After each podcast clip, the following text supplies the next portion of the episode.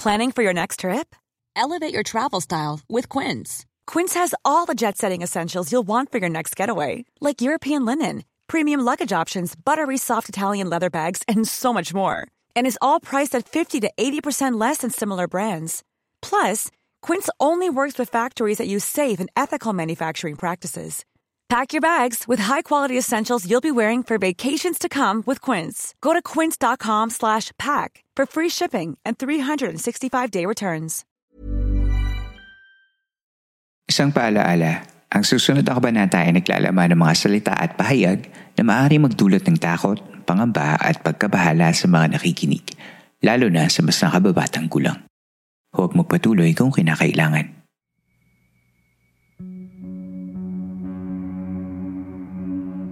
Ito ang mga kwentong bumuo ng ating nakaraan. Mga kwentong unang narinig sa mga liblib na lugar o sa mga pinakatagong bulong-bulungan. Dito ay pag-uusapan natin ang mga kwentong kababalaghan at misteryo na humalo sa kultura, kasaysayan at kamalayan nating mga Pilipino. Ang ating campsite ay isang safe space at bukas para sa lahat ng mga gustong makinig o kahit gusto mo lamang tumahimik at magpahinga. Ako si Earl, ang inyong pong campmaster. At ito, ang Philippine Camper Stories.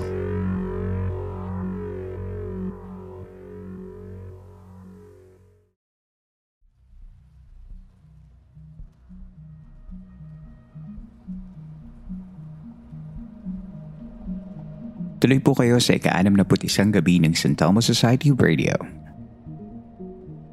Kumusta kayong lahat? Sana ay napapakinggan ninyo ang episode na ito sa maayos na kalagayan. Naka-follow ko na ba sa ating Facebook page at naka-join ka na din ba sa ating Facebook group? Kung hindi pa ay i-like mo na ang Philippine Campfire Stories Facebook page at mag-join ka na din sa The Campsite Philippine Campfire Stories na Facebook group kung saan ang buong community ng mga listeners ng show na ito ay sama-samang nagkwekwentuhan hindi lang tungkol sa ating show, maging sa kanilang mga sariling kwento. While you're there, baka naman maaari mo nang iwan ng review ang ating page. Good or bad reviews, makakatulong ito para sa patuloy na pag-develop ng ating programa. After this episode, go to Facebook and join us and the rest of the campers. Ang San Telmo Society Radio ay ang listener's story segment ng Philippine Campfire Stories kung saan pinapakinggan natin ang mga totoong kwento ng kababalaghan at pagtataka mula mismo sa ating mga tagapakinig. Ang una nating kwento ay mula kay Baron at ang kanyang kwento ay hiniram niya mula kay Lola Manda, ang kanyang lola. Pakinggan natin ang kwento niya.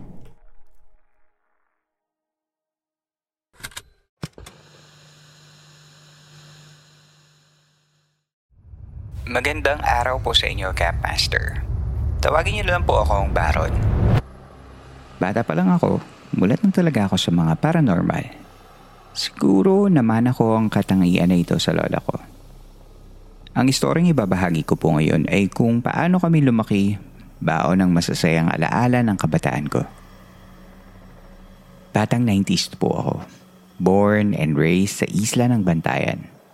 Walang TV or cellphone noong araw kaya storytelling lang ang bonding namin ng mga bata tuwing gabi. Kaya lumaki akong may takot at respeto sa mga di kaipon o yung mga nilalang na hindi natin nakikita. Nagkakatakutan kami sa labas ng daan kasi wala pang masyadong sasakyan noon. Doon kami nagkukumpulan sa ilalim ng mga neem tree na kasing laki ng isang three-story building. Maraming alam ang lola ko na si Lola Manda sa mga hindi kaipon. At palagi niya itong kinikwento sa amin. Kasama na dito ang hamok, sigbin, santelmo, aswang at ang fantasma. Noong maliit pa lang si Lola Manda ay pumupunta na daw sila sa dagat kapag low tide tuwing gabi. Para mansyo, gamit nila ang kuwit na pangkuha sa isda at sulo na nagsisilbing flashlight nila noong araw. Ang hunasan namin dito o yung seafloor ay sinlaki ng lima o anim na barangay. So pwede ka talagang maligaw sa dagat kapag naglalakad ka ng low tide o hunas. Isa daw sa mga nakakasabay nila ay ang mga fantasma. Ito raw yung mga tika-ipon. Sila ay may mga mahahabang mga kamay na abot sa kanilang mga mahahabang paa na doble sa sukat ng karaniwang tao. Sabay-sabay raw itong naglalakad sa hunasan at lumilipat sa mga isla na walang tao o kung mayroon man ay mas kakaunti lang ang nakatira. Kapag nakakasabay po nila yung mga fantasma, pinapatay nila ang sulo at walang gumagalaw o nagsasalita sa kanila. Tahimik lang sila kasi baka makuha sila. Kaming mga bata, takot na takot at manghang-mangha sa istorya ni Lola Manda. Yun lamang po muna, Camp Master. Sa susunod na lang po yung iba. Baron.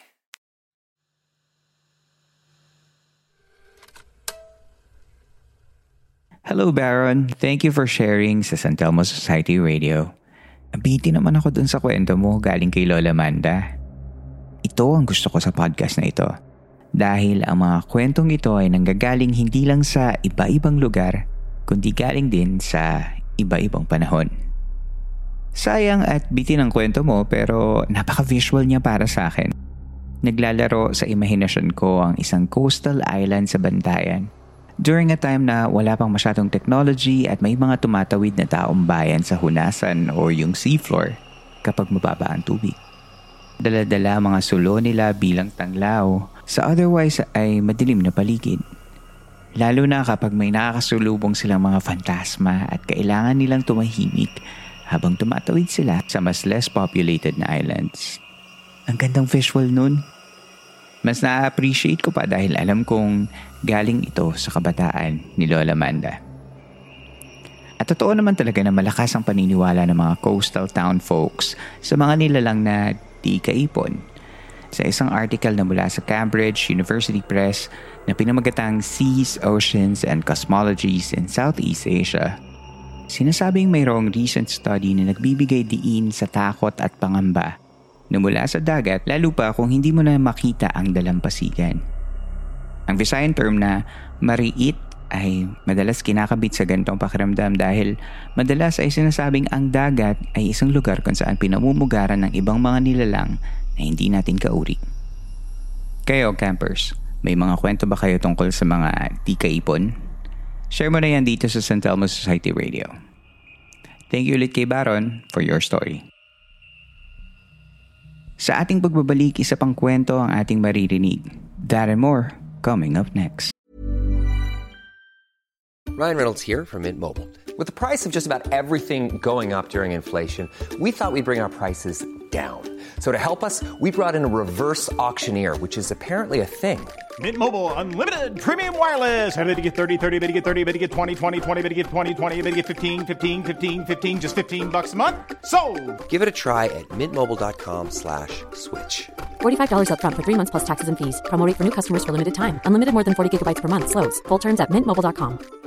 If you thought the only way to get a more defined jawline with natural looking results was through surgery, think again. Juvederm Volux XC is a non surgical injectable gel filler that improves moderate to severe loss of jawline definition and can help you achieve natural looking results with little downtime. Even better, this improved definition lasts up to one year with optimal treatment. No maintenance required. Improve jawline definition for a smooth, sculpted look with Juvederm Volux XC. For important safety information and to find a licensed specialist, visit juvederm.com. That's J U V E D E R M.com. Not for people with severe allergic reactions, allergies to lidocaine, or the proteins used in Juvederm. Common side effects include injection site redness, swelling, pain, tenderness, firmness, lumps, bumps, bruising, discoloration, or itching. There's a risk of unintentional injection into a blood vessel, which can cause vision abnormalities, blindness, stroke, temporary scabs, or scarring. Talk to a licensed specialist to find out if it's right for you.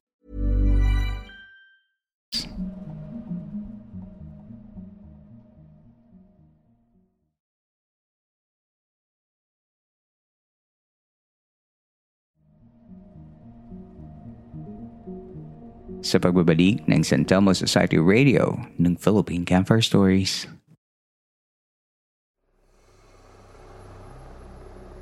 Ang ating next storyteller ay may kwento tungkol sa isang panaginip mula sa kanyang namatay na ex. Huwag na nating patagalin pa. Let's call on our guest storyteller for tonight, Christine. Hello Christine, kumusta ka na? Ayan. Okay lang naman po, Camp Master. And uh, thank you for reading the story and featuring me here sa San Telmo Yan. Society Radio. Ayan, kaya kita pinatawag dito sa campsite kasi para samahan mo ko para ah, kwento mo yung nangyari sa'yo. Ah, medyo interesting yung story mo at para samahan mo na rin ako in case merong mag ah, sumutsut sa, sa audio natin. Handa ka na ba? Naman. Kinakabahan ako. hindi, hindi. Ano to, mga mababait yung mga kasama natin dito. So, um, yes, may uh, tagasan ka muna bago natin ituloy yung kwento mo, Tin. Ayan. I'm uh, from Pasig po. Ayan. Ayan, sa Pasig ka. Okay, so yung kwento mo ba nangyari sa Pasig lang din or did it happen from like another province, another area? Um, nangyari siya sa bahay. Um, tawag nito, last year lang. Tama ba? Oo, last year lang. Oh, okay. Um, medyo fresh pa siya kasi, yun nga, since last year lang siya. Tapos, um, may gulat yun eh kasi hindi ko rin in-expect na nangyari yun. Kasi ano naman, um, sabihin na lang natin na medyo malakas yung pakiramdam ko. Although hindi ako nakakita, hindi ako... Basta yung, yung feeling lang na alam kong may something, alam kong meron. Yung ganon, yung ganong pakiramdam. Um, nangyari siya ng ah, April 2022. Um, pagising ko ng morning noon, nag-message yung isang friend namin. Actually, this this story is about my ex na namatay na last Mm. year. Um, Okay. Nung morning na yon, nag-message siya sa akin na niya, Tin, huwag kang mabibigla ah. Wala na si... Yon, wala na nga yung ex ko. Sabi ko, what? Okay. Kasi although, the backstory nun, um, alam kong may hypertension na siya. Um, Mm, mm, mm. ano na siya, eh, parang nasa pamilya nila. So, Pwede ba nating malaman kung anong edad ba ni X? um, matanda siya sa akin ng 5 years. eh. So, kung, kung mga 38 siya. nung nag- 38. Okay, okay. Bata pa ni X, no? Para iwan tayo. Okay. Actually, um, tawag nito, huling kita ko sa mga, sa kanya, Mm. um, although sa social media na lang yun, nag, nagte-trek na siya, nagbabiking and all. So, hindi ko Mhm. na-expect na ganun kabilis. Ah, kumbaga parang living the healthy lifestyle na si, Yes. si X. Okay. Si ex, oo. Tapos, um, yun nga, nung morning na yun, nag-message yung common friend namin. Yung Sabi niya, huwag kang mabibigla, wala na si ganito. Inatake daw, kina, nung gabi lang. Oh, Um, okay. Sabi ko, eh, ako naman, syempre, um, andun pa din yung, nag-alala ko, lalo na dun sa asawa niya. Kasi may, may asawa na siya eh. Mm. So, yun. Tapos sabi niya, sabi ko, ano nangyari? Bakit, ano, bakit parang ang bilis? Sabi niya gano'n. Hindi ko pa, sabi niya, hindi ko pa alam eh, kasi pupunta pa lang kami.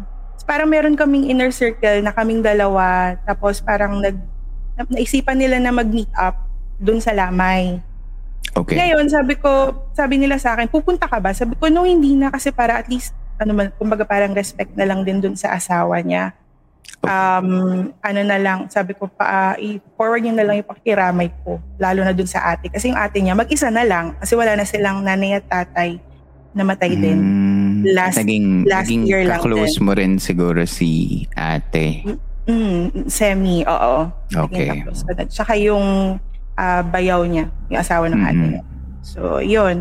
Tapos, nung gabi na, sabi ko, wala namang, kumbaga parang nothing unusual nung araw na yun. It's just that yun nga, medyo nabigla ako kasi hindi ko talaga in-expect na ganun kabilis. Nung gabi, syempre knowing April, sobrang init sa Pilipinas yan kasi summer. Um, doon pa ako nakatira sa parents ko, sa bahay ng parents ko. Tapos ang higaan namin ng magkapatid, double deck. Okay. Um, yung tama ng electric fan kasi ah, wall fan siya. So hindi ako natatamaan sa taas. So, sobrang init talaga. So meron akong hiwalay na clip fan. okay. Nung gabi, nung gabi sabi ko parang, parang ang bilis ko antukin. Sabi ko, sige, um, tulog na lang ako kasi wala naman akong gagawin. Nung gabi na, sabi ko, nung na- nahiga ako, usually kasi ginagawa ko, nag-tiktok para mapag-antok, ganyan, ng video. Hanggang sa makatulog ako. Tapos, ito na yung weird nakakatulong, part. nakakatulong ba yung pag-tiktok? Yung pag-tiktok. parang napapagod kasi yung mata ko. So parang pusa siya, Mm. pusa siya talagang pipikit. Okay. Tapos nung gabing yun, sabi ko, sige tulog na lang ako, wala naman akong gagawin. Um, for some reason, nakaramdam ako ng sobrang malamig na hangin. Tapos, nakita ko na lang yung sarili ko na nakahiga, na nakapikit. Mm. Parang ano, parang basta bigla ko nakita yung sarili ko dun sa double deck. Napawis na pawis. Wala, Bakit, bakit parang nakikita ko yung sarili ko? Tapos, yun nga, sobrang may, may sobrang malamig na hangin na yumakap sa akin. Mm. Um, backstory lang. Etong ex ko na to, hindi kasi maganda yung paghihiwalay namin. Kasi nakipaghiwalay ako through message. Um, doon sa seven year na relationship namin, may Wow. nagkaroon ng time na sobrang tagal, di ba? Mm. Nung time na nakipaghiwalay ako sa kanya, na-feel ko kasi na parang wala na siyang um, plano, ganun.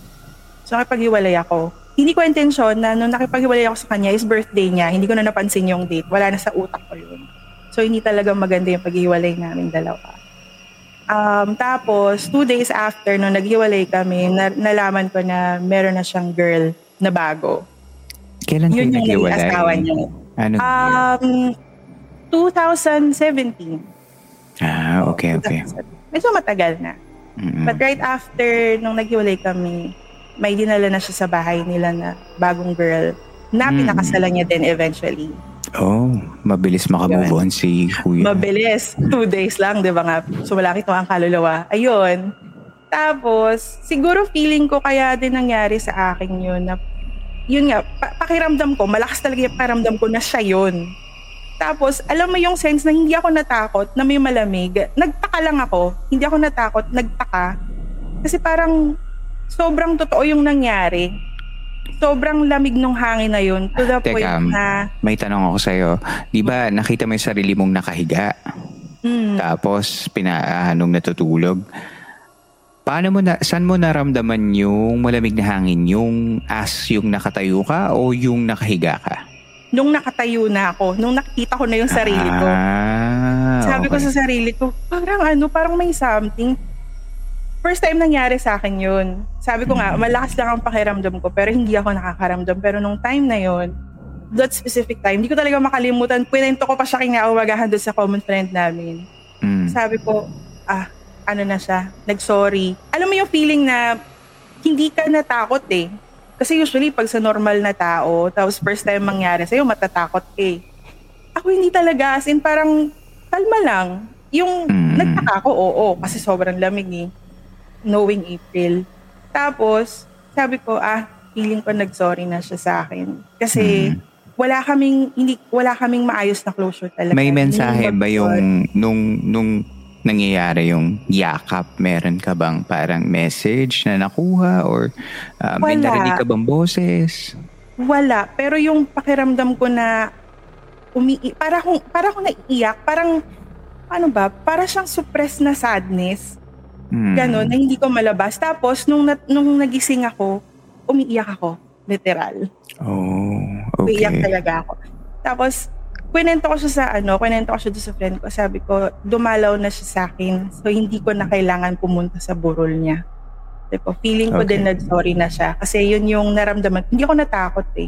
Mhm. Yun yung naramdaman ko talaga. Talagang nag-sorry din siya. And um, pinag-pray ko din siya nung morning na sabi ko kung, kung nasan man siya or kung may hindi man kami ako baga pa, kumbaga kung meron man kaming pangit na pinagsamahan, nag-sorry din ako sa kanya Okay. nung, nung umaga. Yun pala. no? Nagulat din yung kapatid ko noon, sabi niya, we, talaga ba? hindi kasi sila, hindi kasi sila bati ng kapatid ko. Ay, Oo. kasi hindi nga maganda yung Ano. naging ano, no? Yung naging Mm. paghihiwalay.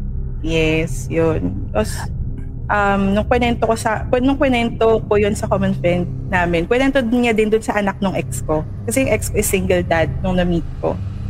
Mm. Sabi nung panganay niya, ang daya naman ni Papa, kay tita din talaga siya nagpakita. Nagparamdam. Sabi ko, Oh. eh wala, ganun talaga. Siguro, Mhm. way of saying sorry na lang din sa nangyari sa akin. Mhm. Mhm. And how did you feel uh, nung pagkatapos nung um, nung naikwento mo yun, tapos nung na-process mo na yung um, pakiramdam nung pagpaparamdam after? Um, paano ba na-feel? Wala, hindi talaga ako natakot. eh. Na-amaze siguro. Kasi nga, Mhm. may ganun pala talaga. No? Ano, kumbaga parang meron talaga sa point ng buhay mo na mararamdaman mo yun. Lalo na pag naging special din naman sa'yo yung tao. Mm-mm. Yun. Parang Ang na-amaze lang ako na parang, mm, ang galing nga. Ito parang, sabi ko sa sarili ko, ay, na-feel ko na ulit siya. Kasi na, before, may mga kwento-kwento pa ako ng mga bata ko. Na-feel ko yun, pero physical naman yun. Alam kong gising ako. Mm. Pero siguro sa next-next, ano na lang yun. Yun. Ang galing no, na parang hindi yung um, mga ganyang experiences, hindi siya limited doon sa box na parang kumbaga katatakutan lang. Katatakutan. O yung yes, ano, oo. parang yung paranormal um, yung um, paranormal field ay hindi lang pag sinabi mata- matatakot ka horror ganyan. Pwede rin siya sa processing of grief katulad nung ganyan na parang or moving on ganyan. Closure katulad nung nangyari sa iyo so parang I'm happy that somehow nagkaroon ka ng closure no na parang um, ka- na hindi nangyari nung nabubuhay pa si ex, at least nagkaroon ka Yes. ng, ng sarili mong closure. And uh, I think that's a very a very beautiful story. And uh, sana eh tahimik na si ex kung kung nasaan man siya no. Oo, mukha naman. Mukha um, sure ka ba? Hindi. Joke. um, yung may nakwento ka pa sa, ay meron ka pang nabanggit, sabi mo na meron ka pang um, gusto ring i, parang i-mention na kwento tungkol sa papa mo ba? Ah, yun tungkol sa papa ko. Nangyari naman yun. Um, sobrang bata ko pa noon, pero vivid talaga yun kasi kwento nila hanggang ngayon eh. Um, nandun pa kami sa dati naming bahay. Although sa kabilang street lang siya. Tapos sa tapat nun, meron kasing napalaking puno ng mangga doon yung tita ko. Sa Pasig din So, ito. Sa Pasig din to. Sa kabilang street lang. Mm. Um, parang before kasi nagtatrabaho yung tatay ko sa um, tawag nito dun sa pag, parang ano factory siya ng ah, mga pantalon. Ano. Okay.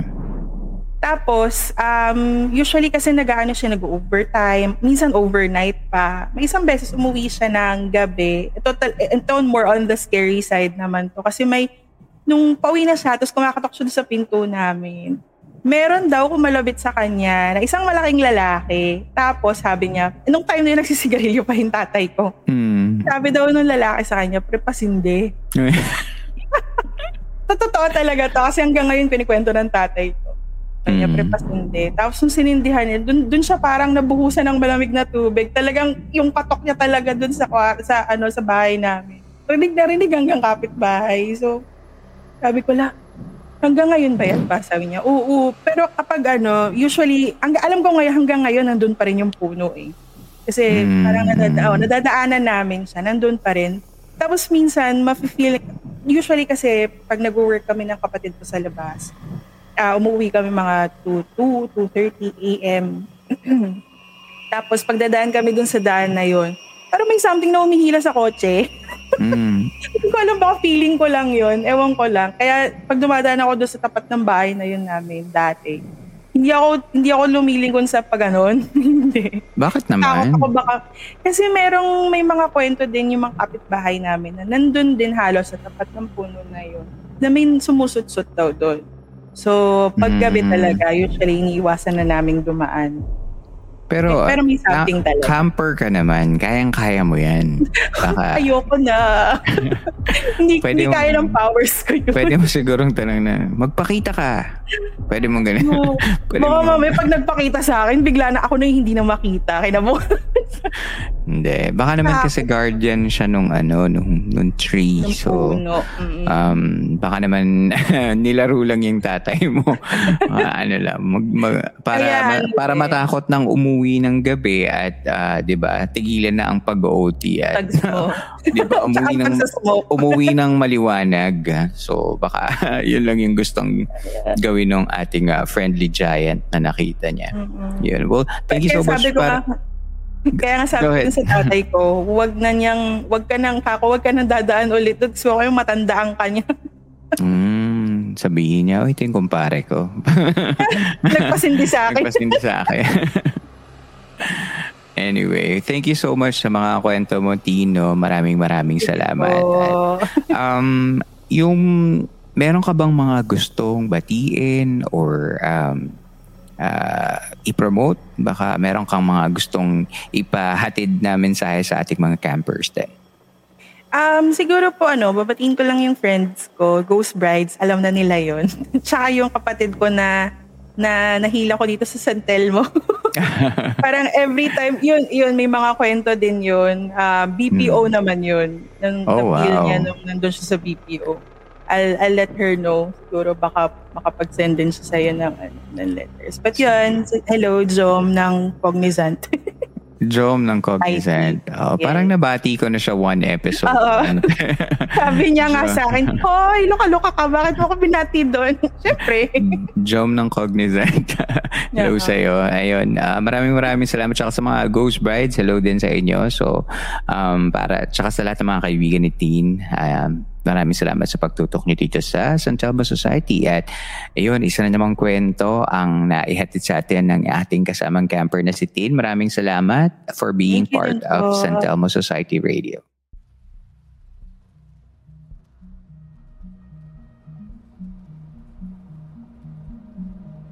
Maraming salamat muli sa ating kasamang camper na si Christine for that San Telmo Society Radio story. Tigil muna tayo sa takutan at magbasa naman tayo ng mga messages and feedbacks para sa ating segment na Camper Shoutouts. Una, salamat muna sa mga patuloy na nagbibigay ng mga tips via Patreon, Coffee, PayPal, and Gcash. Salamat kina Chrissy H, Randy C, Jack V, Flo G, Alex L, Mark A, Andrea S, Yan S, Patrick R, SKV, Justin C. At kung may nakalimutan pa ako, feel free to let me know. Every time na may regalo kayo sa akin, ay pinambibili ko ng kape o tsa. Kaya maraming salamat. Here are some comments from the campers. From Kitty. Sabi niya, Hello Campmaster, love the podcast as it is in Tagalog and I love the storytelling. I grew up knowing some creepy stories from my aunties, uncles, and lola who all hail from Iloilo and Sikihor, respectively. I always believe that if there is good, then there is also evil, pero I'm not the type who seeks it out. In all my life, once lang ako naka-experience ng ghost, and I say that it will also be my last.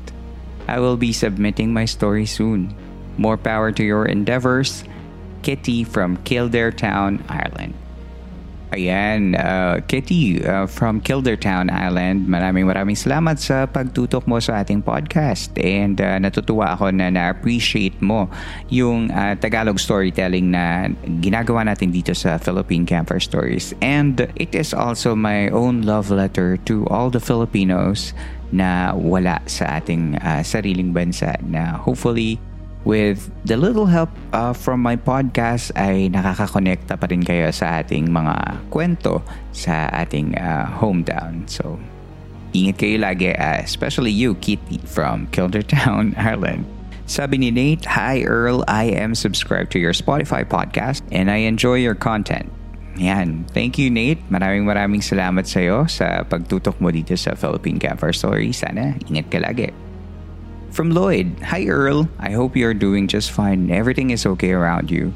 I've been listening to your podcast since 2020, and I believe your podcast was my first step in discovering other podcasts like WKL, Stories After Dark, and Creepsilog. I just want to drop a suggestion that I think could be a bonus to your listeners. Perhaps in your future episodes, you could include a video while you're doing your podcast since Spotify allows that, right?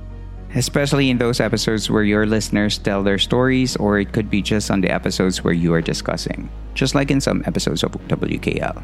Most of the time, I listen to the podcast when I am eating or doing the dishes, and I could really use some visuals to not bore my mind while doing something. I know na added editing na naman yon for you, but just a suggestion. I would highly appreciate if you would consider. I'm sorry this became longer than I intended to be. Natatawa ko. well, while reading this. And also, I have lots of stories then from my childhood, but I still can't find the energy to put them into words. My mother also had a lot of stories to tell, but she's with the creator now. But she told me lots of stories when I was a kid. Anyway, humaba. Take care, Earl. And thank you so much kay Lloyd. okay, um, well, um, may, may konting difference kasi yung um, podcast natin with uh, WKL and Creepsalog. If napapansin mo, kay sa Wag Kang Lilingon and Creepsalog, they tend to be like a banter and uh, talk show-esque kind of uh, podcast. Pasensya na, pasensya na sa mga taga Wag Kang Lilingon and Creepsalog kung mali yung description ko. Pero um, dito kasi sa atin, meron tayong, especially kapag meron tayong mga um, featured topics, meron tayong binabasang script. And uh, sometimes, ma mahirap kasi siyang i-edit kapag, uh, kunwari, i-video ko siya. Because um, sometimes, uh, nabubulol ako, i-edit. So kung i-edit ko yung video, i-edit ko pa yung audio. So it's kind of a double work, just like what you said. But um, I am currently working with some videos on the St. Thomas Society radio episodes because that's easier because it's also kind of a banter talk. So, parang doon, kaya. Kaya natin yung ilagay yung video. And hopefully, I, I get to put them out. I am just having... Katulad na rin ng sinabi mo, Lloyd, na you're still finding energy. And uh, ako din, I'm still finding energy. But thank you, Lloyd. Sabi ni Papi Cholo, ayan, Papi Cholo from Twitter, uh, my OG horror thriller podcast at Campfire Story PH. Ayan, follow nyo yung Twitter natin at Campfire Story PH. Um, salamat sa iyo, Papi Cholo. OG talaga na horror thriller podcast. Ayan, kinararangal ko naman yan. And if you have any thoughts about a podcast you want to share, go ahead and tag the social media channels of the show or join the Philippine Camper Stories Facebook group, The Campsite Philippine Camper Stories. The link will be at the episode's show notes.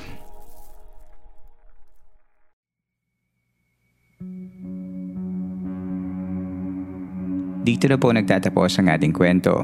Pagkatapos ng episode na ito ay pwede kang sumali sa kwentuhan by going to Spotify Q&A portion ng episode na ito. Doon nagsashare ang mga kasama nating campers ng kanilang mga thoughts about sa episode.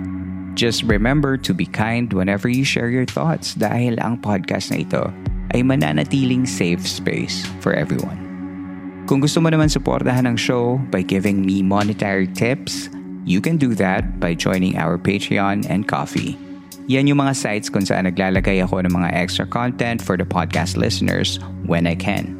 Kung may access ka naman via PayPal or GCash, and you feel like you want to buy me coffee to help me create these episodes, ay pwedeng pwede mong gawin yan by checking our PayPal and GCash accounts sa episode show notes.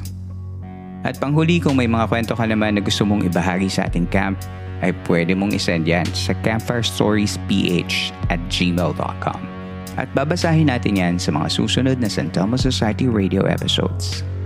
Muli, maraming salamat po sa inyong pakikinig. Magkita na lamang tayo sa susunod na kwento. Ako si Earl at ito ang San Telmo Society Radio segment ng Philippine Campfire Stories. This podcast episode is based on or is inspired by true events. Unless otherwise indicated, all the names, characters, businesses, places, events, and incidents in this podcast are either the product of the podcast creator's imagination or used in a fictitious manner. Any resemblance to actual persons, living or dead, or actual events is purely coincidental.